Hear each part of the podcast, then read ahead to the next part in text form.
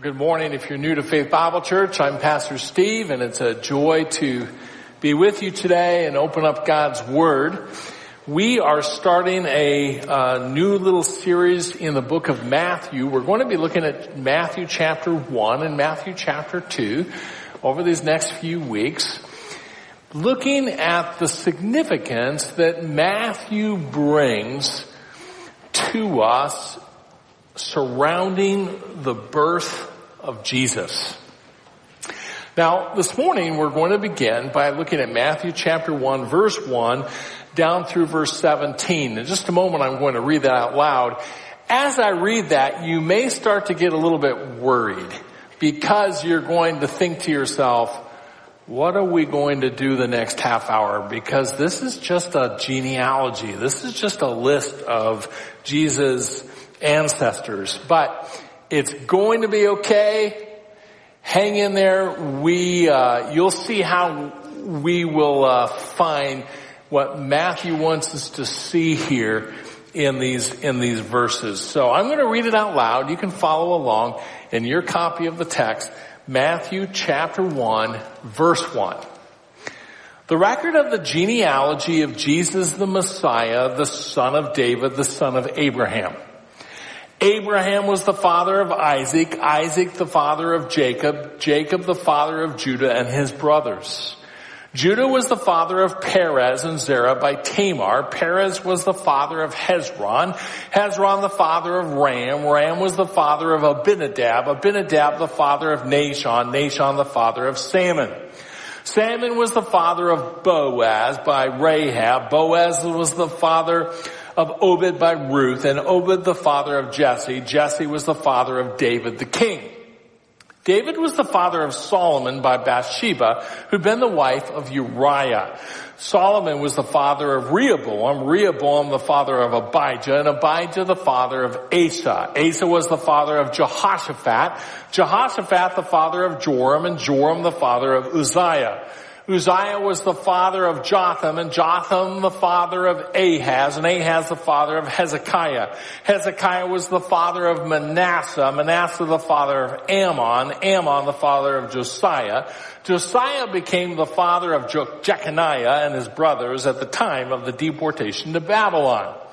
After the deportation to Babylon, Jeconiah became the father of Shealtiel, and Shealtiel the father of Zerubbabel. Zerubbabel was the father of Abiud, Abiud the father of Eliakim, Eliakim the father of Azor. Azor was the father of Zadok, Zadok the father of Akim, and Akim the father of Eliud. Eliud was the father of Eleazar, Eleazar the father of Matthan, Matthan the father of Jacob. Jacob was the father of Joseph, the husband of Mary, by whom Jesus was born, who's called the Messiah.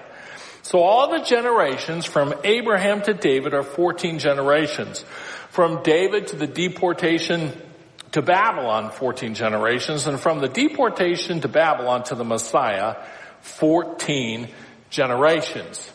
If any of you are expecting children, there's some names here that you may want to consider. They're underutilized names here in this list. When I was at Dallas Seminary, they said when you get into a list of names like this, just read them fast. No one will know the difference anyway. So, Jesus' genealogy. Now we could spend a lot of time talking about this list compared to Luke's list in chapter 3 verses 20 through through 28 and the differences between the two lists. Or we could spend time talking about why Mark and John don't list a genealogy or what is the purpose of Matthew's genealogy compared to Luke's genealogy or why there are names missing in the genealogies and why are some of the names different between this genealogy and Luke's genealogy and why are some of the names different from the genealogical list and the listing in the Old Testament. We could spend lots of time talking about all of those things, but we're not going to do that this, today. All that I want us to do is to look at this genealogical list of Jesus and paint two broad brushstrokes that we find here in what Matthew has recorded for us that will help us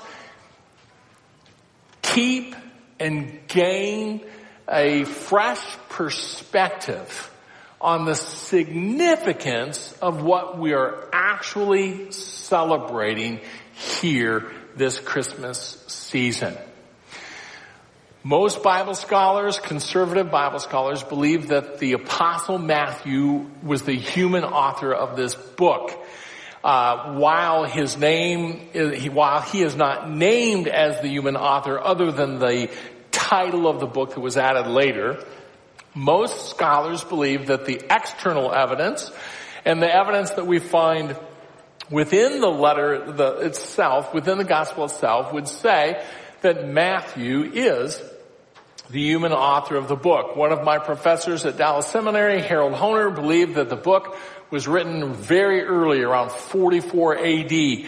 Some believe a little later, around 50, some later than that. But most likely, Matthew was the author of, of the first, uh, was the first gospel written. Some believe Mark was. Most likely, Matthew was the first gospel written. Matthew's purpose, we can see, is to show that Jesus is the Messiah.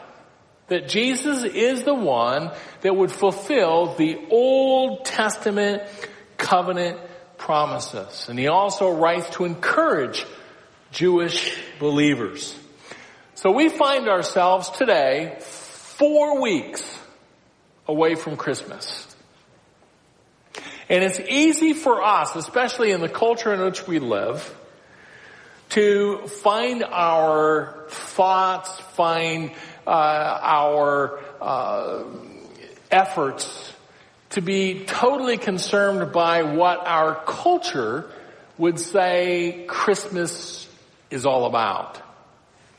The problem with that is that we miss the true significance of what Jesus' entrance into the world actually is.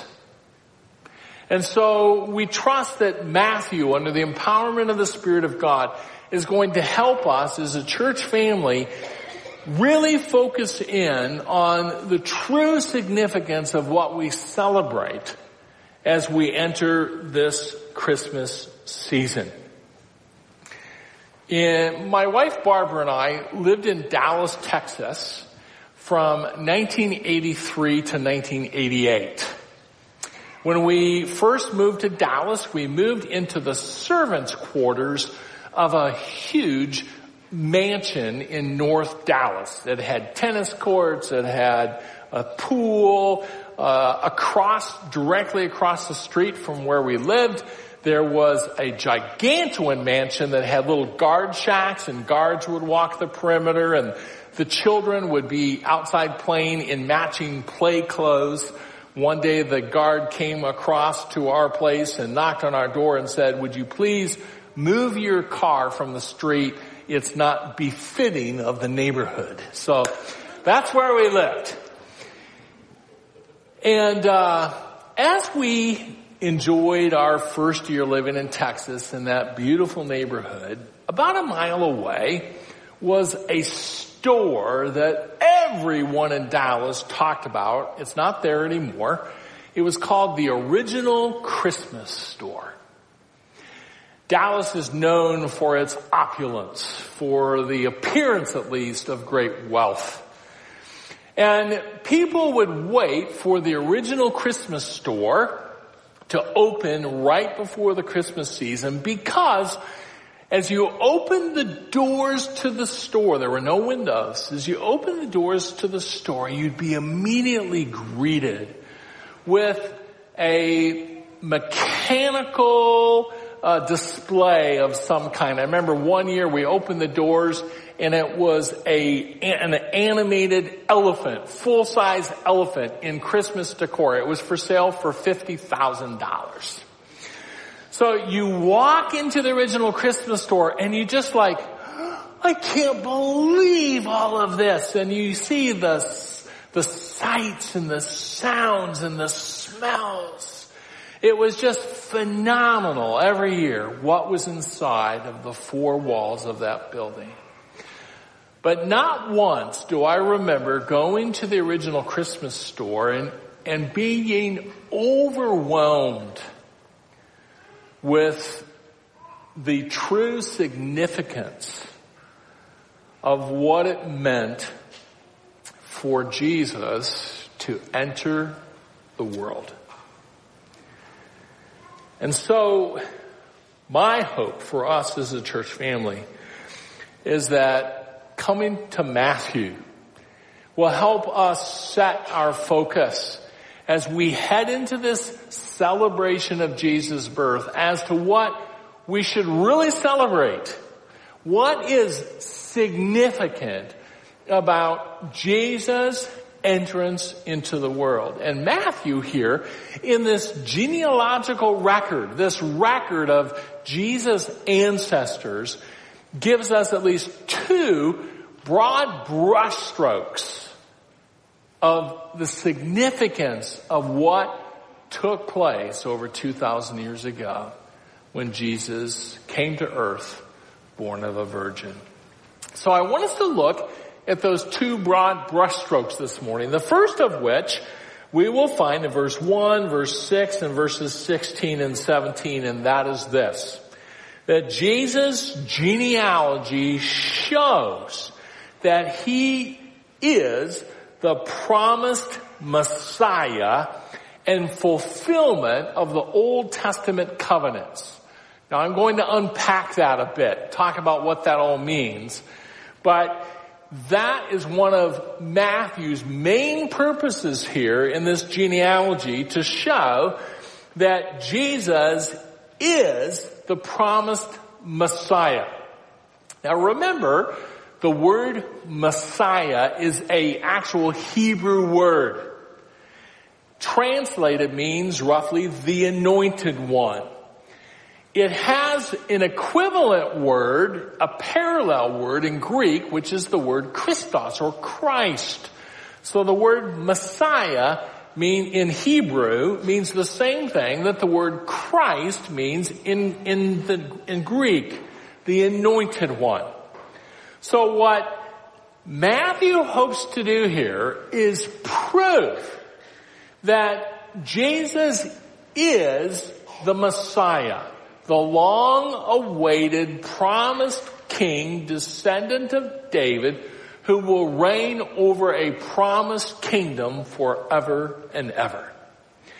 As we come to Jesus' day, the average Israelite, the average Jew would have been very aware that Messiah was coming.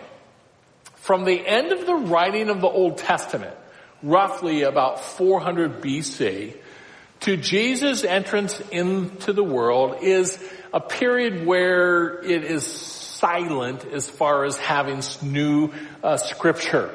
It's called the intertestamental period by Bible teachers. So that 400 year period of time from the end of the writing of the Old Testament to the beginning of the writing of the New Testament. During that 400 year period of time, a lot of emphasis was put on this concept of a coming Messiah.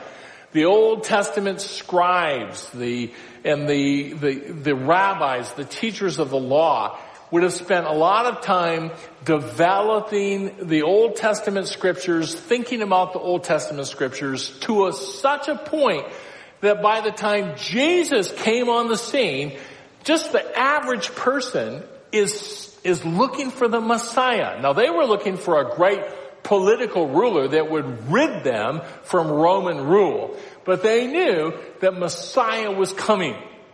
In fact, it was so commonplace that when we come to the book of John in the fourth chapter, when Jesus is talking to a Samaritan woman, remember the Israelites felt like the Samaritans were second rate. They're half-breeds. They, they don't represent true Israelite worship. They are intermarried with Canaanites. They, they aren't worthy. And Jesus started talking in John 4 with this woman at a well, a Samaritan woman. And she herself told Jesus in John 4:25, I know that Messiah is coming. He who is called Christ. When that one comes, he will declare all things to us. This concept of the Messiah is so common that this Samaritan woman knew all about the fact that, that Messiah, Messiah is, is supposed to come. So the first thing that a Israelite would ask, that a Jew would ask, if someone was claiming to be Messiah, the first thing they would want to know is, is he a descendant of David? That's why in Matthew chapter 1 verse 1, the very first thing we read is this. The record of the genealogy of Jesus, the Messiah, the son of David. Very first thing. This is where Matthew begins. Now that phrase, the son of David, runs all the way through the book of Matthew. It's a theme that Matthew develops and we see it repeated over and over. You don't have to turn there. I'll just read some of the references. Matthew chapter 9 verse 27, chapter 12 verse 23, chapter 15 verse 22, chapter 20 verses 30 and 31, chapter 21 verse 9 and verse 15, chapter 22 verse 42, all talking about Jesus being the son of David. If you wanted to verify someone's lineage at the temple up to 70 AD when the temple was destroyed were elaborate records of who begat who, who begat who. The genealogical records were kept, kept at the temple.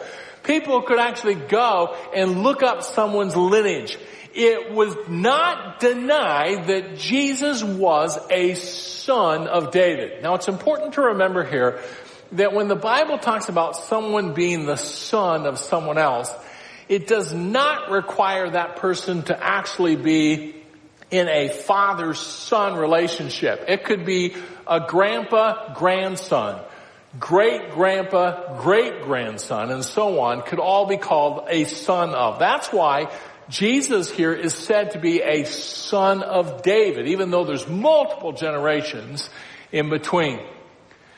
We're going to talk about why this is so significant for you and for me that Jesus is a son of David. But I want us to go back and look at the biblical significance of that starting back in the book of 2 Samuel. So if you'd like to keep your finger in Matthew 1 and turn to 2 Samuel with me, in 2 Samuel chapter 7, we find a record of what Bible teachers call the Davidic covenant. This binding agreement that God binds himself to by his very character to do what he says he will do this promise, this binding promise that God made to King David. And God promised David that one of his descendants would sit on his throne over God's kingdom forever. For example, in 2 Samuel chapter 7, verse 12, it says, when your days are complete and you lie down with your fathers, meaning he passes away, I will raise up your descendant after you who will come forth from you and I will establish his kingdom. Verse 13 says, I will establish the throne of his kingdom forever.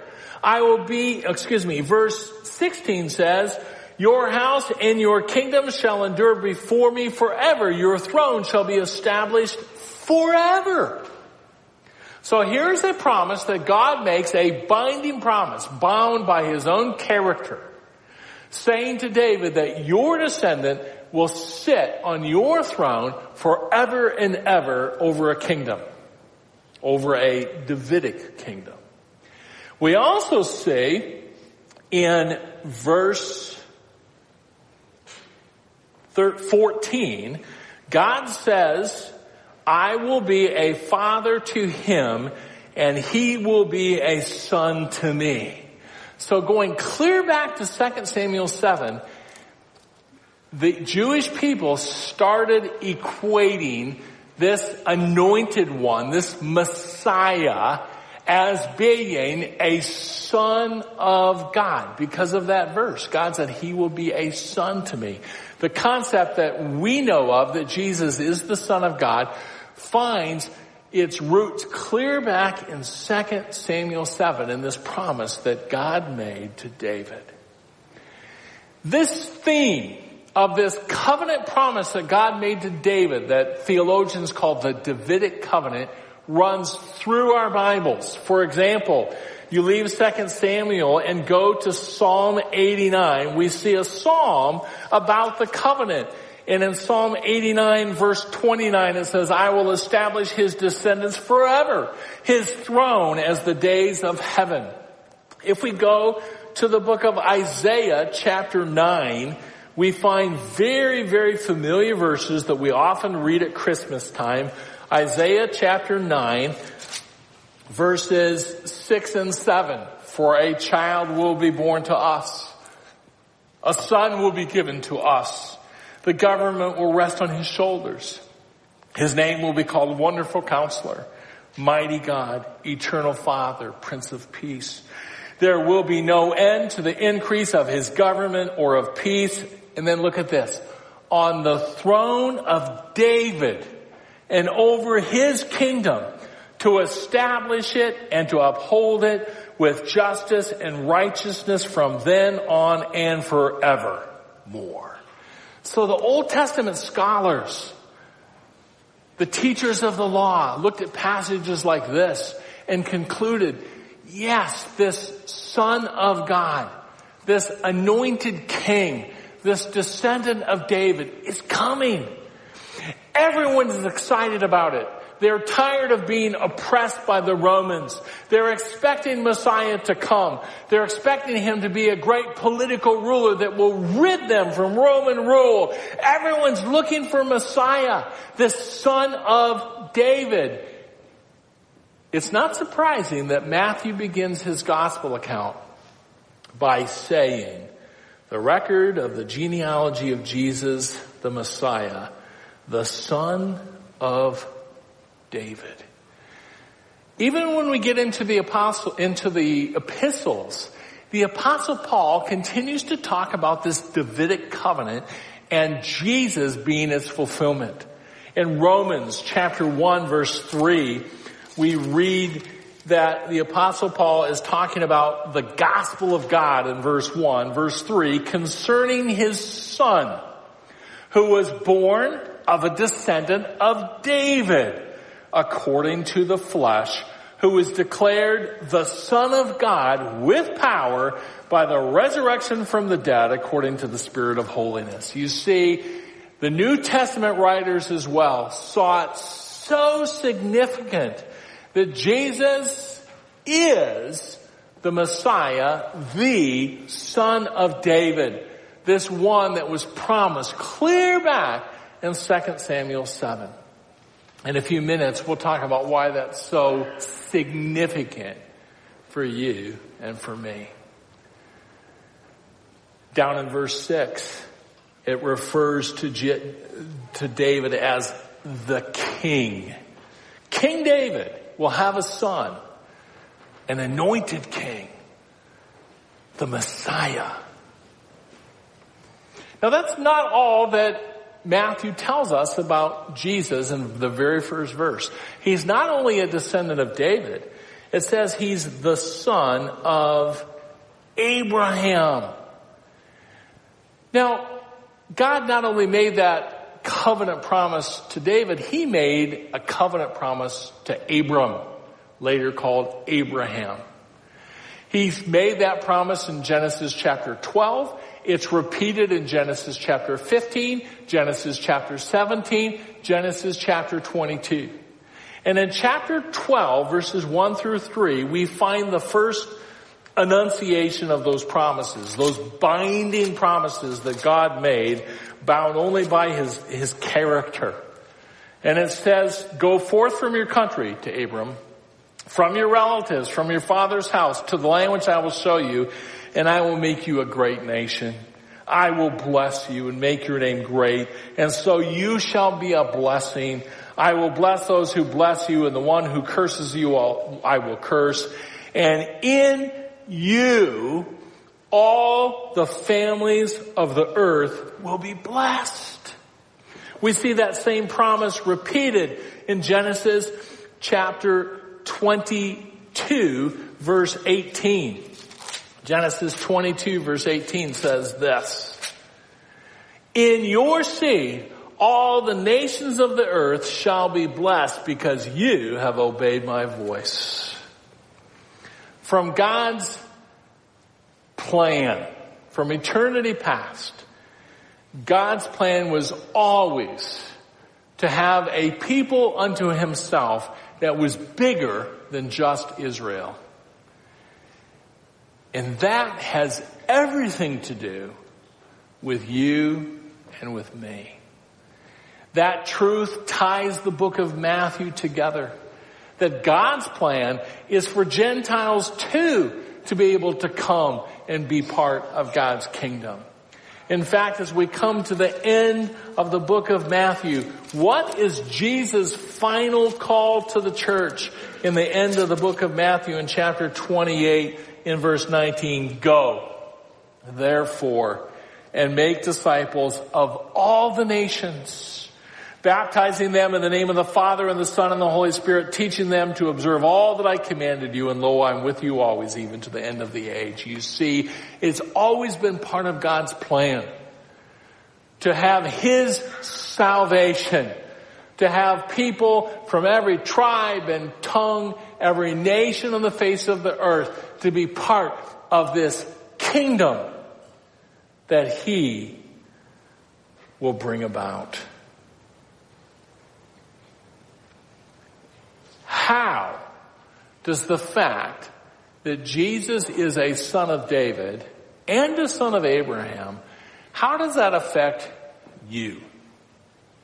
How does that affect me? What significance does that bring to us this Christmas? Yesterday, my wife Barbara started a Christmas jigsaw puzzle with her mother who's been visiting. I chose to not take part in that effort. But those two ladies sat at a card table and throughout the day worked on this jigsaw puzzle and last evening, roughly about 7.30, they completed the puzzle. Almost. There was one piece missing. Oh, I don't know about you, but the way I'm wired, that's the kind of thing that would keep me up at night. I mean, it's just like, this just isn't right. The picture's not complete. You can't tell how it all fits together. Part of it's missing. It doesn't work. It's not, this just isn't right. And after 34 years of marriage, I must have worn off on the girl a little bit because she immediately got up and started to search and she found it and brought it to the table and laid it right in the middle of that puzzle and all, everything was made right. It was done. It was complete. You could see how everything fits together, how it all works together as a perfect unit. And that's what Matthew does for us in this genealogy. Because in this genealogy, we find how we fit in to God's plan. You see, clear back to 2000 BC, clear back, God made a promise to Abram, said, I want you to leave your father's land. I want you to go to a place where I tell you and I'm going to bless you. I'm going to bless those who bless you. And in you, all the families of the earth will find blessing. In that promise, through the seed of Abraham, each and every one of us who are not part of Israel, who are Gentiles, have the potential of being part of God's kingdom. The apostle Paul makes a big deal out of this in the book of Galatians. If you go to Galatians chapter 3, in Galatians chapter 3 verse 14, he actually equates Jesus Christ with being the fulfillment of the Abrahamic covenant when he says, in order that in Christ Jesus, the blessing of Abraham might come to the Gentiles so that we would receive the promise of the Spirit through faith, down in verse 16. Now the promises were spoken to Abraham and to his seed. He does not say, and to seeds as referring to many, but rather to one and to your seed, that is Christ. You see, the apostle Paul recognizes what Matthew recognizes, that Jesus Christ's entrance into the world is the fulfillment of God's promise, his binding promise that he made to Abraham. That through the seed of Abraham, Jesus Christ, Every, every family on the earth has the potential of experiencing blessing through that son of Abraham, Jesus Christ. So that when we come to Christmas and are celebrating Jesus' birth, for those of us who are Christians, it's not just a celebration of a birthday. It's a celebration of our salvation. It's a celebration of the fact that God's eternal purpose all along was to make salvation available to more than just his chosen people Israel. That from all along his plan was to have men and women and boys and girls from every tribe and tongue throughout the world to come and be part of his kingdom through faith in the person of Jesus Christ, the seed of Abraham. So that when we celebrate Christmas, those of us who are Christians, we're celebrating salvation. Why is the Davidic covenant significant? Because those promises to David have everything to do about our eternal future. Remember, God told David, your descendant is going to sit on your throne forever and ever over your kingdom. And then we find that in God's plan, it's not only Israel that's part of that kingdom, but Gentiles are included as well. In fact, the apostle Paul in Colossians chapter 1 verse 13 tells us that we too, not just Israel, we are kingdom people. And in Colossians chapter 1 verse 13 it says, For he rescued us from the domain of darkness and transferred us into the kingdom of his beloved son, in whom we have redemption, the forgiveness of sins. That's why right after this genealogical record, when we're going to look at it next week, but as Jesus' birth is announced in verse 21, it says, she will bear a son, you shall call his name Jesus, for he will save his people from their sins. So when we come to Christmas, for us, it's celebrating more than just a big birthday party. It's celebrating our salvation. Because God loved us so much that He sent His one and only Son to be born of a virgin so that he could die for us. There's one more broad brushstroke that I want us to see in this record of Jesus' ancestors, and we find that in verses 3 through 6. And in it we find something very different in a genealogical record. In the ancient Near East, they would not typically include women in a genealogical record. It would say so and so was the father of this person, who was the father of this person, who was the father of this person. But in this genealogical record, Matthew includes four different women. He not only includes women, but he includes non-Israelites. Ruth, Tamar, Rahab are Gentiles.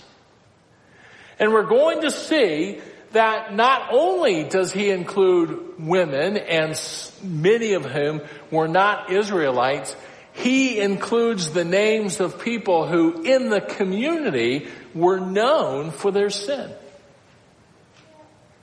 What does all that have to say to us? Why does Matthew do this in this record of Jesus?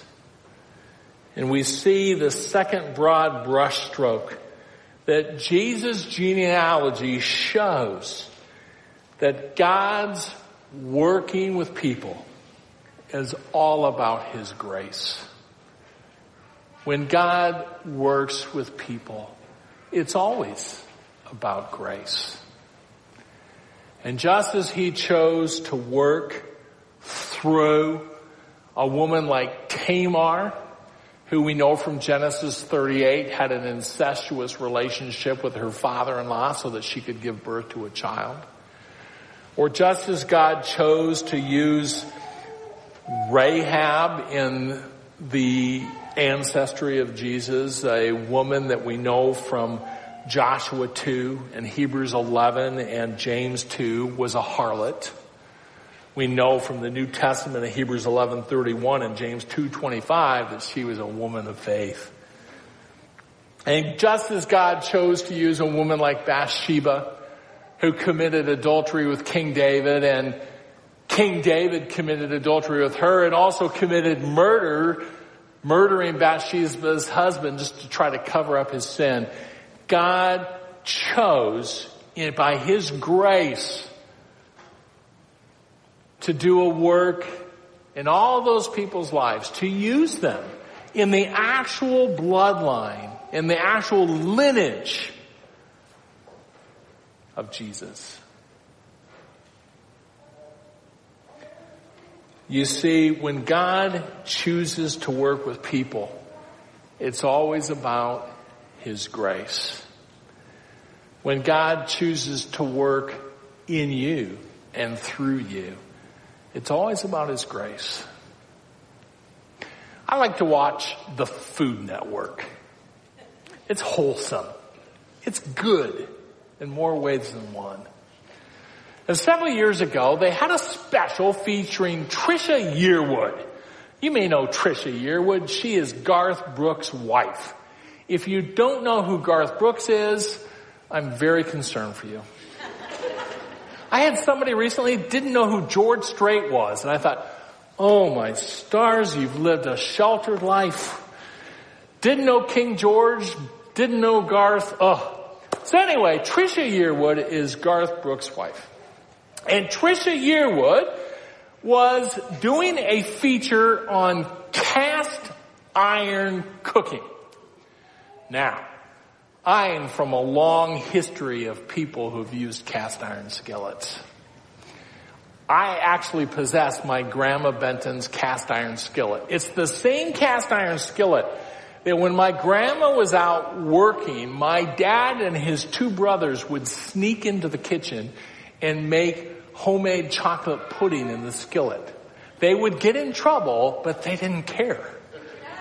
It's that same skillet that she used to make this phenomenal fried chicken that she started in the skillet and finished in the oven. Oh, a cast iron skillet can turn out really good food. So Trisha Yearwood wanted to get a cast iron skillet for her friend.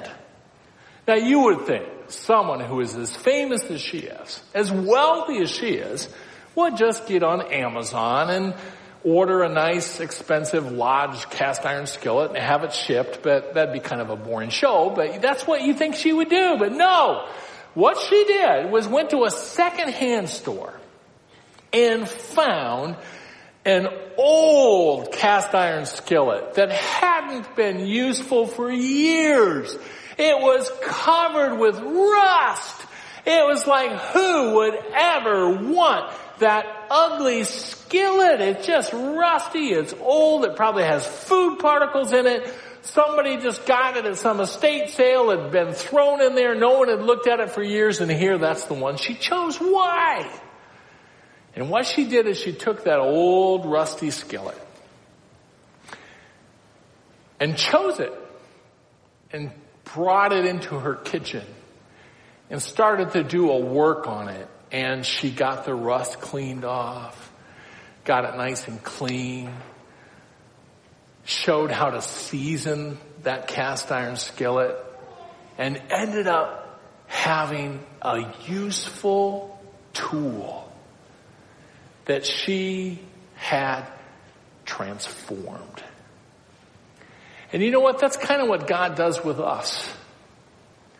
Because each and every one of us, in God's eyes, if we were in this list, we'd be just there just like Tamar and Rahab and Bathsheba and David. We're just sinners.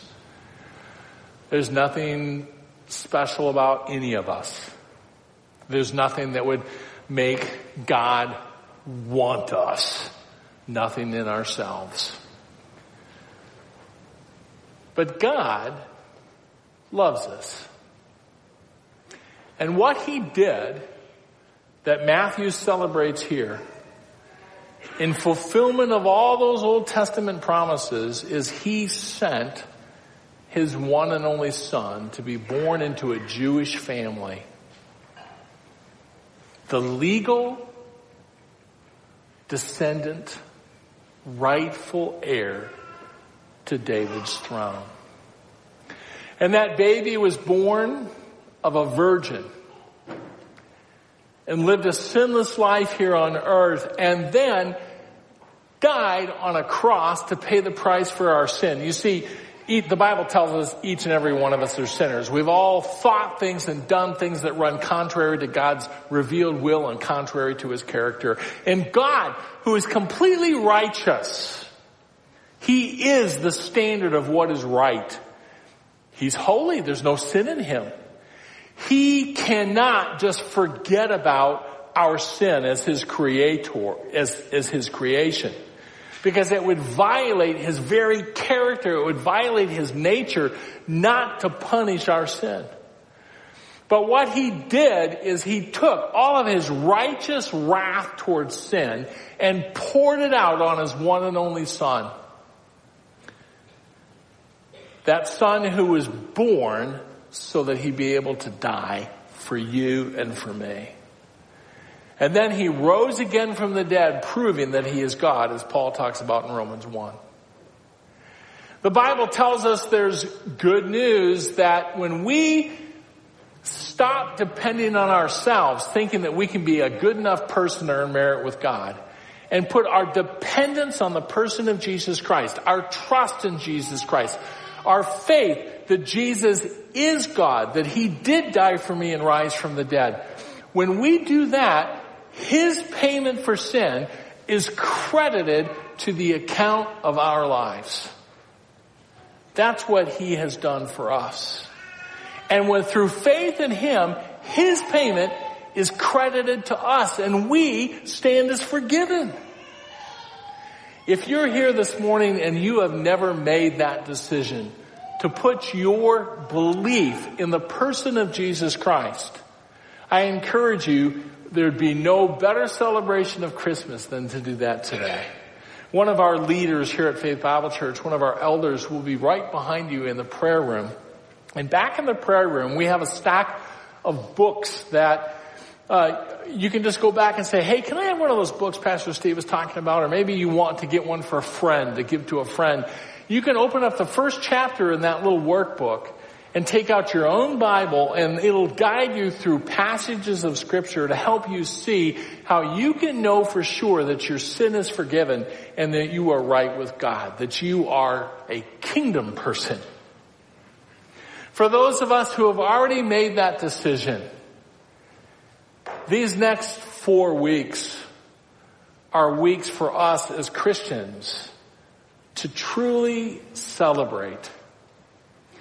Because Jesus, as a son of Abraham, son of David, is our hope for our salvation as Gentiles. It's our affirmation that God's plan all along was to include people from every tribe and tongue into His family. And as we celebrate Jesus' birth, we celebrate our salvation. We celebrate our future, that we are kingdom people, that we will be in His kingdom. That Jesus' genealogy shows that He is the legal heir to the throne in fulfillment of the Old Testament covenants. And His birth made it possible for His death that made it possible for our life in Him. Father, we thank you for these verses and the encouragement regarding the true significance of Jesus' birth. We praise you and pray this in Jesus' name. Amen.